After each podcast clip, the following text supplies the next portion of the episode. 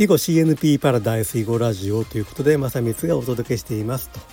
このね放送11月15日いい囲碁の日から始めたんですけども同時にね囲碁 CNP パラダイスという YouTube チャンネルも始めたんですよね。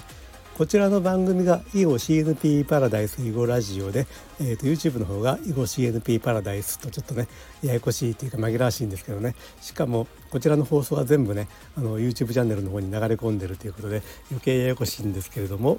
えーと、その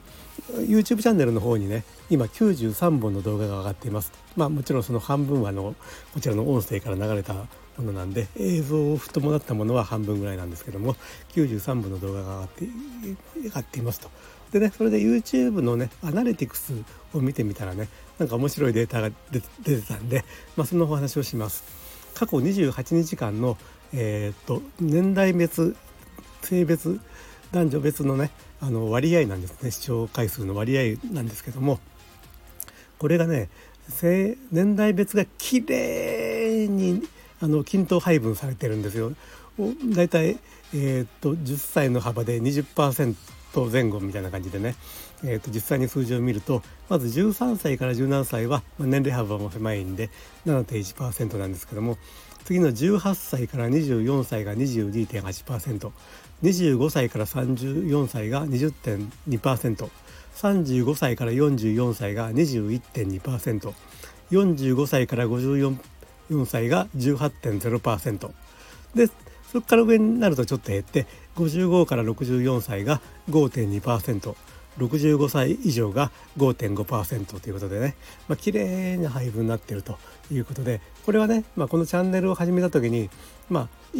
この既存囲碁ファン向けの内容のチャンネルにすると結構ねあの高齢男性に、えーと、偏るっていうデータこれまでいくつか私目にしているんで、まあ、こういうデータはその YouTube 配信している人が自分でしか見ることできないはずなんですけども、まあ、それをあの公表してくれたデータを2つ2回ほど目にして結構ね YouTube な YouTube なのに YouTube の癖してじゃないけどすごいなんか55歳以上55歳以上65歳以上がね非常に高い割合を占めてるっていうねデータを見たことがあって、まあ、それに比べるとねまああの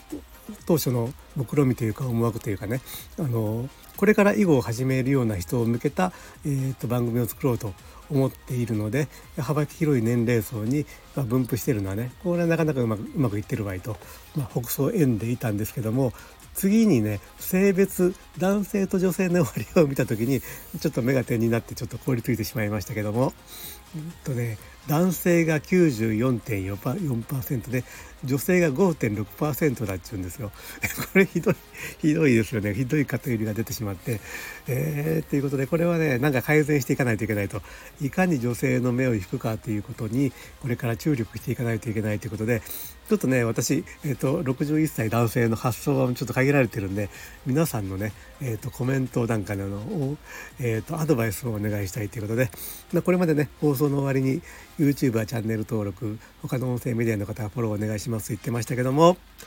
コメントお願いします。この女性5.6%これを上げるにはどうしたらいいのかちょっと助けてください。お願いします。よろしくお願いします。ということで今日の放送はねあの年齢分布は綺麗にばらけたけども性別分布がえぐいことになっているというねことで、えーと、皆さんのヘルプをお待ちしております。よろしくお願いします。はいでは最後まで聞いていただいてありがとうございました。ではでは失礼します。